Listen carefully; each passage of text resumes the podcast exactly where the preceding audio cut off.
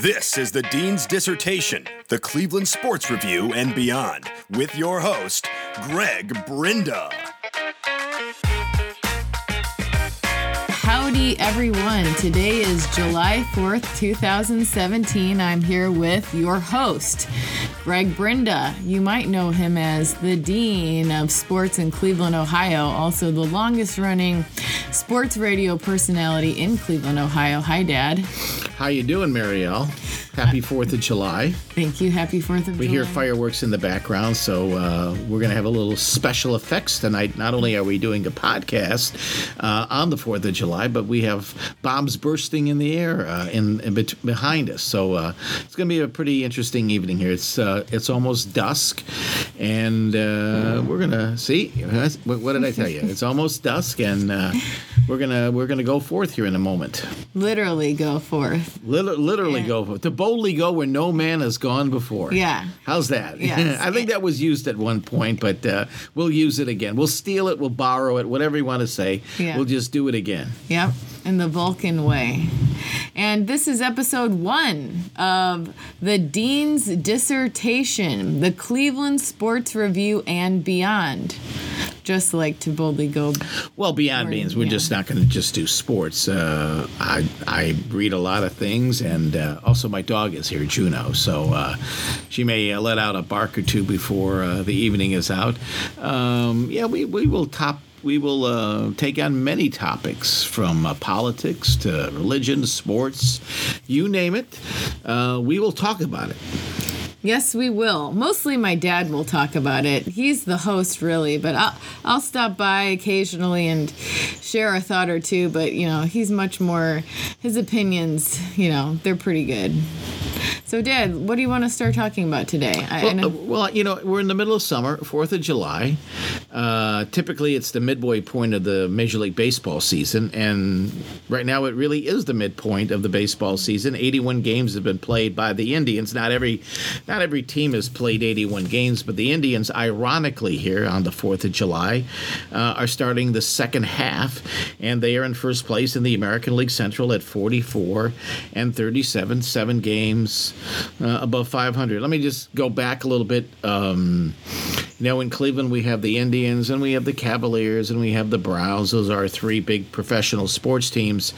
Uh, my first love is the Indians. I saw my first Indians game on a Friday night in late July back in 1962. The Indians played the Minnesota Twins on a Friday night. And I don't know if this was a bad omen or not. The Indians lost three to two, and I know that after the game I cried because uh, it was the first game, and it was uh, it was it was awesome. I still remember. I, I remember it like it was yesterday. So, who did you go to the game with back in 1962? Well, your grandpa, my dad, uh, took me to the game. We got uh, box seats down. The, I even remember where we were sitting. We were sitting down the first base line, box seats. It was so cool to go to a game at night to see the big green field. You know, back then there was no color television, so I never saw a real baseball game in color until I actually saw a real baseball game in color. Wow. Yeah, So uh, walking into the stadium for the first time and seeing that big field all lit up and green was, um, well, it's something that I don't think a kid today could even remotely understand. They just they just wouldn't understand that kind of feeling that a lot of us prior to television being color all the time, you know, came into being. So for those of us who went to our first games prior to I would say the late 60s, probably had those similar experiences. Kind of like Dorothy walking into um, Oz, right? Yeah, Yeah. exactly. Went from uh, you know Kansas in the black and white to uh, a very colorful Oz. So that's yeah, that's a that's a good uh, that's a good uh, uh, analysis. I, I like that. Uh, yeah, odds in a, in a baseball game. So, you know, that was your first game. Would you say on average now how many baseball games do you think you attend per summer or per season, really? Well, because I cover the Indians, you know, I would say I go to at least half of them at home, And you know, if they're in the postseason like they were last year, you know, I'm, I'm probably going to 50 plus games a year. That's a lot of baseball. It's a lot of. I've seen a lot of baseball, uh, both at the old stadium and Progressive Field in my life. And you've interviewed a lot of interesting players. Yes, and I have. Coaches and um, yeah, you know, the glory days back in my childhood. You know, the '95 and the '97 Indians. Those were, you know, pretty historically great teams.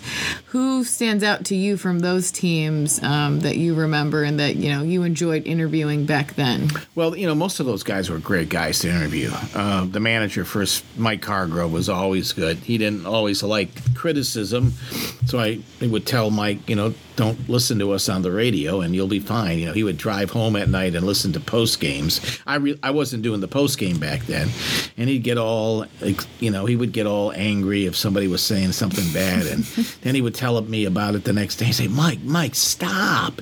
I mean, just don't listen. Go home, get into your hot tub, and relax. I mean, don't listen to sports talk radio because, you know, you're gonna like some stuff and you're gonna hate some stuff. And, uh, I said, you just you just got to chill. But I, I really liked talking to him. I liked Sandy Alomar was the catcher. Jim Thome, maybe the nicest guy on the planet. We get, we got Omar Vizquel. Uh, I mean, we we had some really, really, really top notch players. And then ultimately after that, um, Robbie Alomar, who wasn't.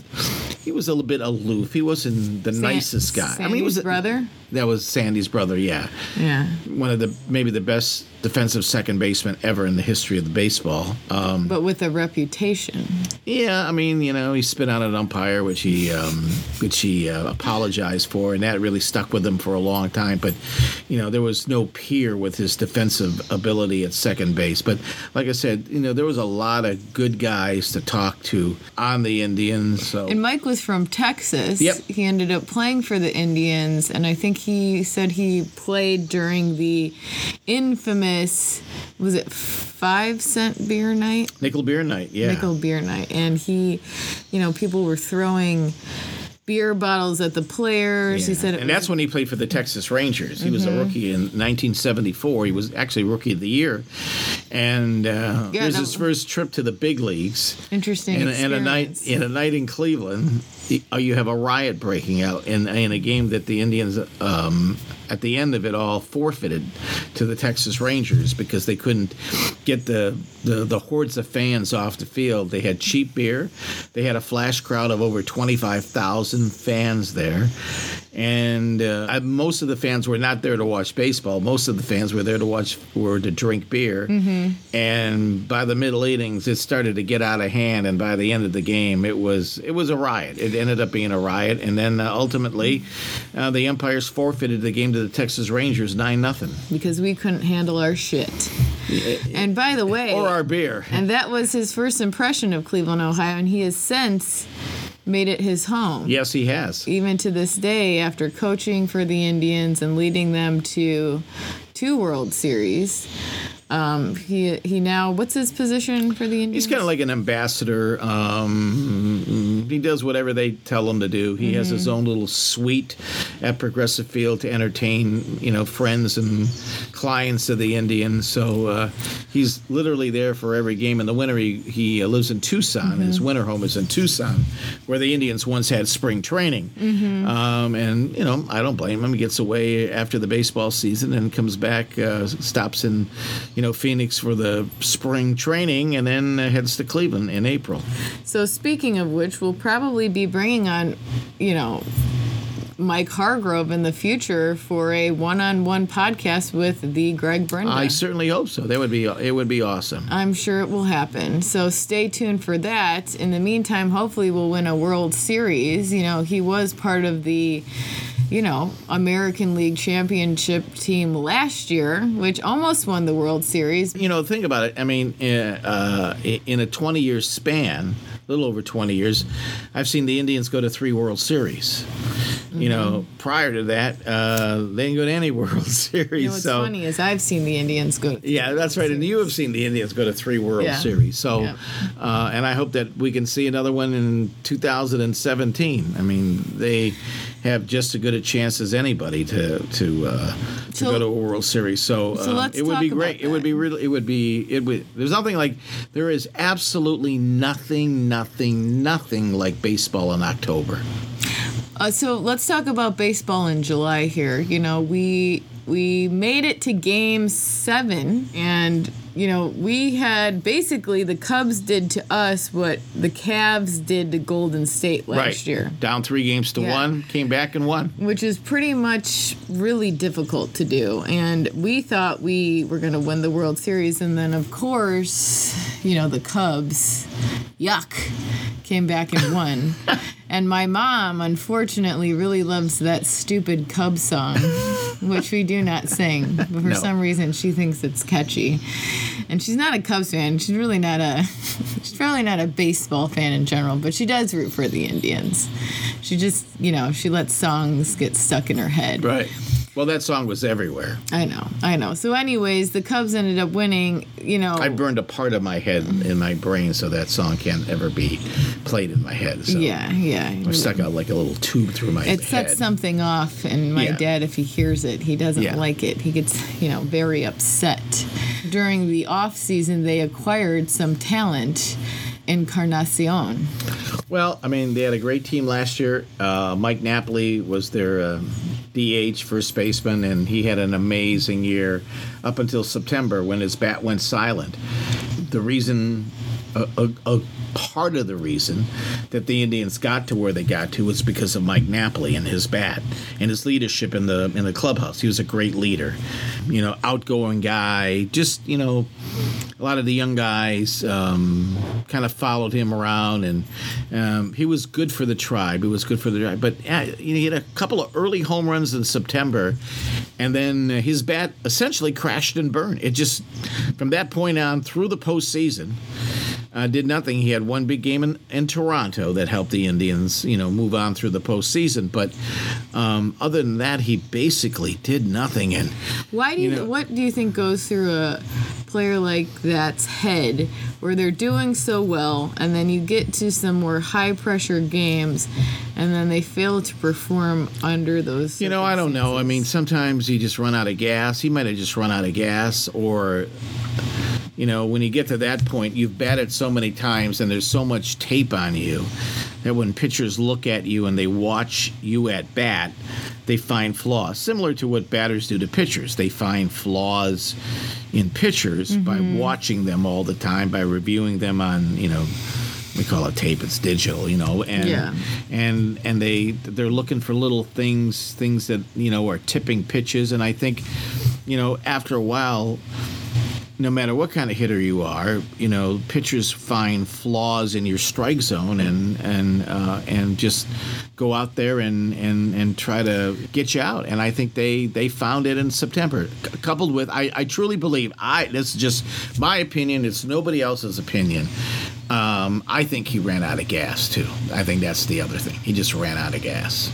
Well, I mean, you know, maybe he just needed to eat some more protein and maybe well, maybe yeah. some I think they have good nutritionists. You know. Yeah, I mean, so would you put all of the blame, well, some of the blame on him, but then then you've got that pitcher who decided to be playing with a drone also. oh, that's right. Trevor Bauer. Trevor, Mr. Trevor Bauer, who got some stitches in his pitching hand yeah, right. a few, you know, relatively close. At a very untimely Yeah. time, yes, Yeah. yeah. In the postseason, when they really needed him, when the Indians were down two of their best pitchers, and Carlos Carrasco and Danny Salazar, who, eh, again, you, you hate to.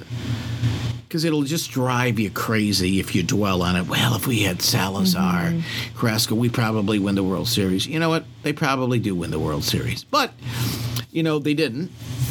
Nobody's going to feel sorry for the Indians. No one cares. Um, Can I bring up one just- more thing It's just the reality. Sure. so Jason Kipnis was a Chicago Cubs fan his entire life. Right. He grew up in the area. right. in the area. Now playing against, you know, his hometown team, but playing as hard as he could and you get down to game seven and he hits a foul ball that if he would have just straightened it out tiny bit, he would have hit the home run to win the game. Well, Sports Illustrated, I don't know how long ago they did a they did a breakdown of that inning, which is really it was one of the best things I've seen written, and essentially on the bat, uh, Kipnis missed it by about a half an inch. Okay, if if it's a half an inch, You mean up- uh, the ball hitting yeah, the bat? that, yeah. If the bat, if the, if the ball is up a, a, a half an inch on the barrel, it's a home run. Indians win the World Series. He's a hero. What a great story that is. Mm-hmm. Chicago kid comes back to beat the Cubs. It it continues their misery of not winning anything. Mm-hmm. I mean, so many stories could have been written. Of course, the best story would have been the Indians winning the first World Series since 1948. Uh, would would have been the best series of Mm-hmm. the uh, best story of them all. So, uh, but it didn't happen. He missed it by a half an inch, and it Mm-hmm. just didn't happen. Yeah. And it was interesting because, you know, being around the. I went to game one, which was the most exciting game probably to go to because the Indians won, obviously. And it was the first game of the. I mean, there's nothing it like was, that. Yeah. Yeah. And it was, you know. It was opening night for the Cavaliers. Yeah, it was opening. Night. They got op- their rings. Yeah, it was opening night for the Cavaliers against the Knicks. They got their rings. Mm-hmm. It was game one of the World Series. It was a beautiful night for baseball. Mm-hmm. The temperature was in the 60s. There were two blimps. There was one for the NBA. There was one for Major League You Baseball. like those blimps. I love those blimps. it was a battle of the blimps. I mean, it was like Cleveland was the center of the sports universe that night, October 24th, 2016. Uh, yep. And what was weird is that there wasn't a lot of bad blood in the air. You had a lot of Cubs fans coming out who were happy to be there and who were, you know, saying that this rivalry was the best they could ask for because it was two teams that hadn't won a championship Right. in a really long time. So, And Cubs fans are rabid. They travel everywhere. They got a lot of money. They can, and what made it even, I mean, it was um, a perfect storm. A lot of things just came into, uh, uh, came into being, and um, they all came here. And Cleveland fans wanting thousands of dollars per ticket. Um, Indians made a major mistake, and they I think they've corrected it this year. They allowed their season ticket holders, which wasn't a big base, but they, they gave their season ticket holders eight tickets each to buy. Well, they all bought them at face value, which was expensive enough, but they sold them for you know, five, six, seven times the face value of what they bought those tickets for. Mm-hmm. And the Cubs being an hour away on an airplane or five hours away in a car, those who could afford it came here, and even those who couldn't afford it came here, and we were at the bars in Cleveland. Yeah. You know, just cheering their team on. I know that made you upset to see Yeah, I did not like that. I did not like that at all. in Our stadium, especially you know, you know when they won. So that. Boo! Yes. yeah, yeah, But we won't talk about that. Let's get to the now. You know, live in the now. Um, so let's talk about the now. Let's talk about the state of the Indians, and let's talk about the changes they made with the team this year and how that's maybe helping or hurting us. You know, expectation versus reality. Well, we don't have Mike Napoli, but we have uh, uh, Encarnacion. And uh, Edwin Encarnacion, who is, um, in my opinion, a much better hitter than Mike Napoli. He started out slow for the first six weeks. He did absolutely nothing, and, every, and I mean, I was panicking. I, I, did, I didn't know what was going on here. But he started to finally hit towards the end of May, and um, and it, it just uh, uh, uh, you know it's it's it's gone on from there. So he's really helped. Um, they didn't really do much else other than getting their two pitchers that were hurt, Carrasco and Salazar back, and Bauer's healthy. The problem is Salazar has had some issues, health issues, and I think head issues. He's just, you know, I, I don't know if he's mentally tough enough. Uh, Josh Tomlin, who, um, you know, pitched well in the postseason last year, has really pitched poorly so far and may f- lose his grip in the rotation. Um, they've kind of changed their outfield uh, a little bit because of injury. Uh, the one thing, the one guy that they got back, and he's an all-star, is Michael Brantley. Michael Brantley essentially did not play last year because of his injury to his shoulder. No one knew. I mean, no one knew what Michael Brantley was going to bring to the table this year, if anything, because they no, I mean everything. It was all speculative. Was he was he going to be healthy? Was he not going to be healthy? Um, and Do you think he's going to be the that link that we need to to take us all the way again? well, I th- I like his consistency as a hitter. Mm. His power numbers are down a little bit. I don't care. He puts the bat on the ball. He's a very good hitter. He is a major league hitter. He is a professional hitter. To have somebody like that in the middle of your lineup, and an En- En- Encarnacion and Jose Ramirez, who's just picked up where he left off, is our starting third baseman in the American League All Star uh, Mm-hmm. game. And Um, he just did something pretty historical, correct? Yeah, I mean, just hitting uh, home runs from both sides of the plate twice in a in a year. I mean, that's In a game. in, in a game twice in a year. Tw- Okay. tw- two times. So, So he's a lefty and a righty. Is that is that what Yeah. we're talking about? Yeah. Interesting. How hard is that to do? How many people bat left and right in the in the not many. leagues? Not many. Really? Not many. Okay. So um, Is he? Do you think he does everything? You know, is he ambidextrous? I don't. I don't. I, I don't know. That would be a question for him that I'd like to know. Does he right, left, and right-handed? So- Does he golf left and right-handed? So, um, like I said, it's, it's been spectacular for him. Okay. So what do the Indians need to do to to get to the World Series again this year? Well, I think they need to stay healthy. That's Mm-hmm. number one. And I think the pitching needs to. The one thing, the starting pitching has been very, very inconsistent. Mm-hmm. Other than Corey Kluber, who was just named pitcher of the month for the month of June. His You think he'll get the were. Cy Young again? Um, I think he certainly has a has the shot. Absolutely. I mean, the way he's pitching is incredible. Hmm. He absolutely has a shot to be the Cy Young Award winner. Mm-hmm. But you need he needs some help. Carlos Carrasco has pitched pretty decently, Mm-hmm. uh, but they need another guy or two. Uh, actually, Trevor Bauer has pitched better than uh, expected, or at least my expectation. So he's Okay. done a, a pretty good job. Uh, so you got Trevor Bauer, um, and they just need to find. the weakest link. Well, right now I think it's Tomlin and Salazar are the weakest link. So, um, you know, you couldn't. I always say this: you never have enough pitching, and I I think the Indians because. Uh, the new front office is aggressive by nature. Okay, they're ready to um, be aggressive here in the post in the off in, during the season before the trading deadline, which is the end of July. Just like last year when they, they got Andrew Miller, and he was really the and Brandon Guyer who helped uh, defensively and was a good right-handed stick in the in the outfield. Uh, they are putting themselves in. They, they will put themselves, I think, in an in, in a good position.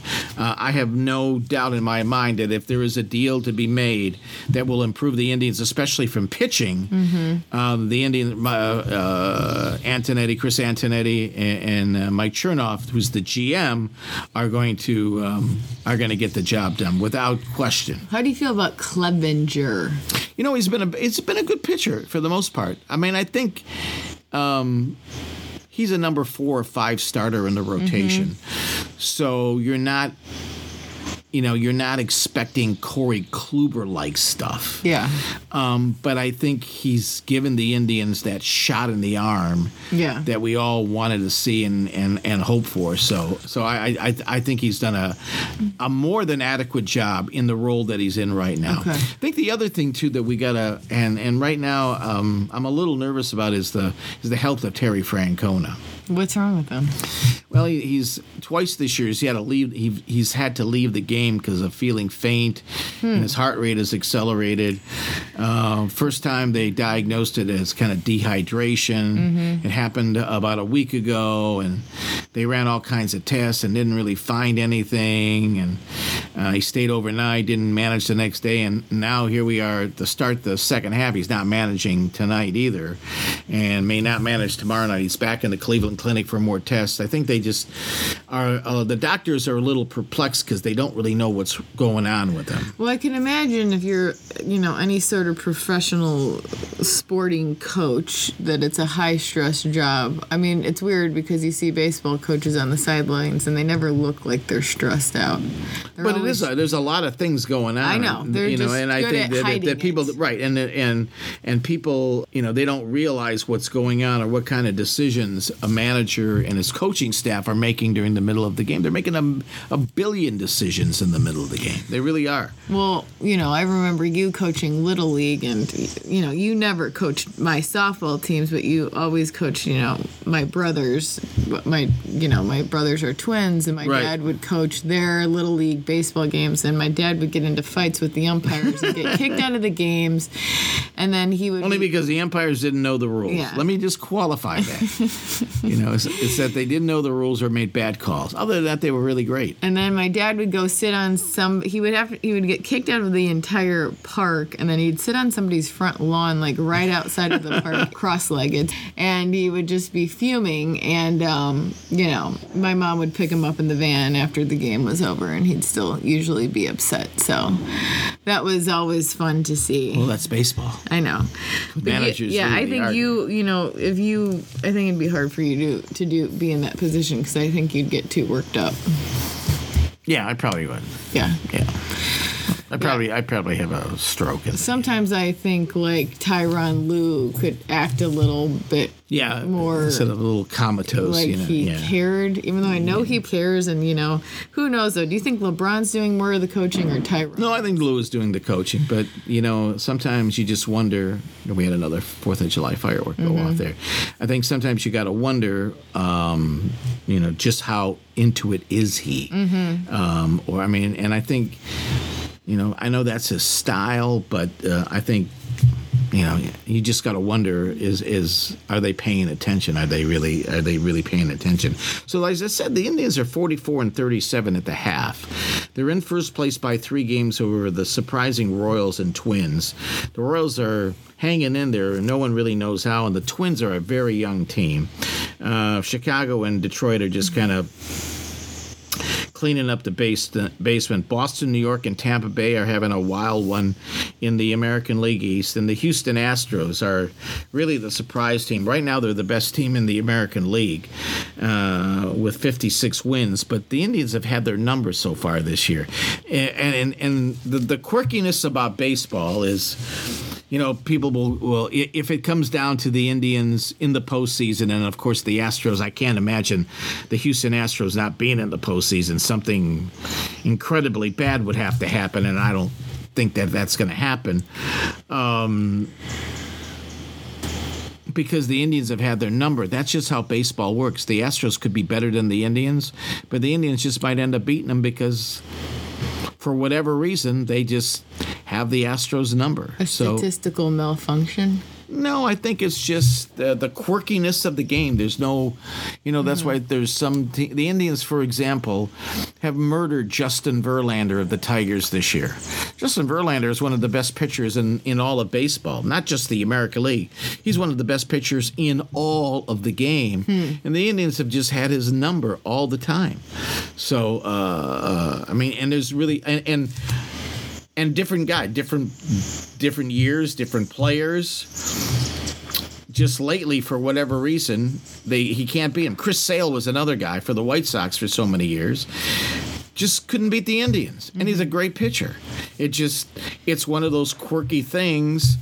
Um, the Indians have had their quirkiness this year, where you know they've they've beaten up some teams that you wonder how they've beaten them up, and then there are other teams where the Indians just can't score and for no real reason. The team isn't even that good for, and for whatever reason, the Indians aren't hitting. So I don't know. It's weird. It really is. But that's that's that's the uniqueness, and that's why baseball is such a great game.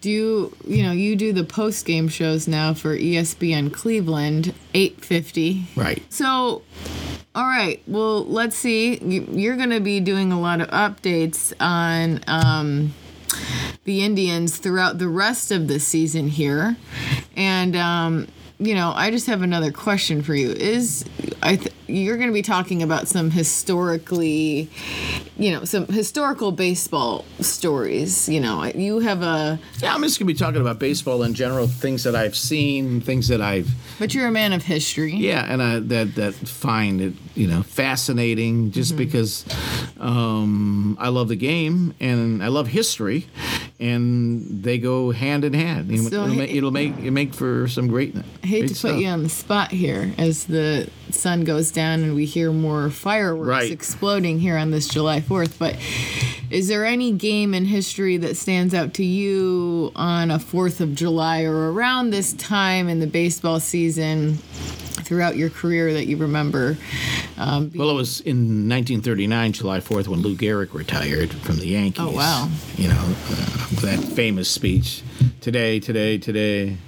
I'm the luckiest, luckiest, luckiest man on the face of the earth, you know, because um, he was dying and Yeah. um, uh, he couldn't play anymore. So that's probably the most infamous 4th of July game in the history of, of baseball. how old was he? 30. In his late 30s. Wow. So I'm looking forward to this going forward. Uh, this is gonna be a lot of fun. Yes. You're gonna drop in sometimes. I'm just gonna sometimes uh, spew out for a while, and then uh, no one really wants to listen to me, trust me. And then sometimes uh, we'll have some guests, and we'll have some f- fabulous things to talk about: Mm-hmm. Golf, baseball, football, basketball. Mm-hmm. Cleveland sports, you know, sports teams that are not Cleveland based. Yeah, politics. Yeah. Um, so we're gonna have it all. So Yeah, well, thank you so for listen on. Yeah, thanks for joining us for this episode one podcast of the Dean's Dissertation Cleveland Sports and Beyond with your host, Greg Brinda, the Dean of Cleveland Sports. And today, your guest co host, Marielle Brinda, his daughter. Um, have a great 4th of July. Dad, any um, parting holiday words? Um, just don't blow your hands off tonight if you're shooting off fireworks. Well, you know, uh, the Browns, some of the Browns players have done that, right? Or NFL, No, NFL players? NFL players. Not Yeah, Browns. yeah, no, Okay. No Browns. Yeah. Baseball players, not they don't really have a track record for that. No, they do not. Okay. Baseball players usually playing on Fourth of July. So Okay. That's the good news. All right, well, stay safe. okay, and um, go Indians. Go tribe! Go tribe. You've been listening to the Dean's Dissertation, the Cleveland Sports Review, and beyond. Subscribe now.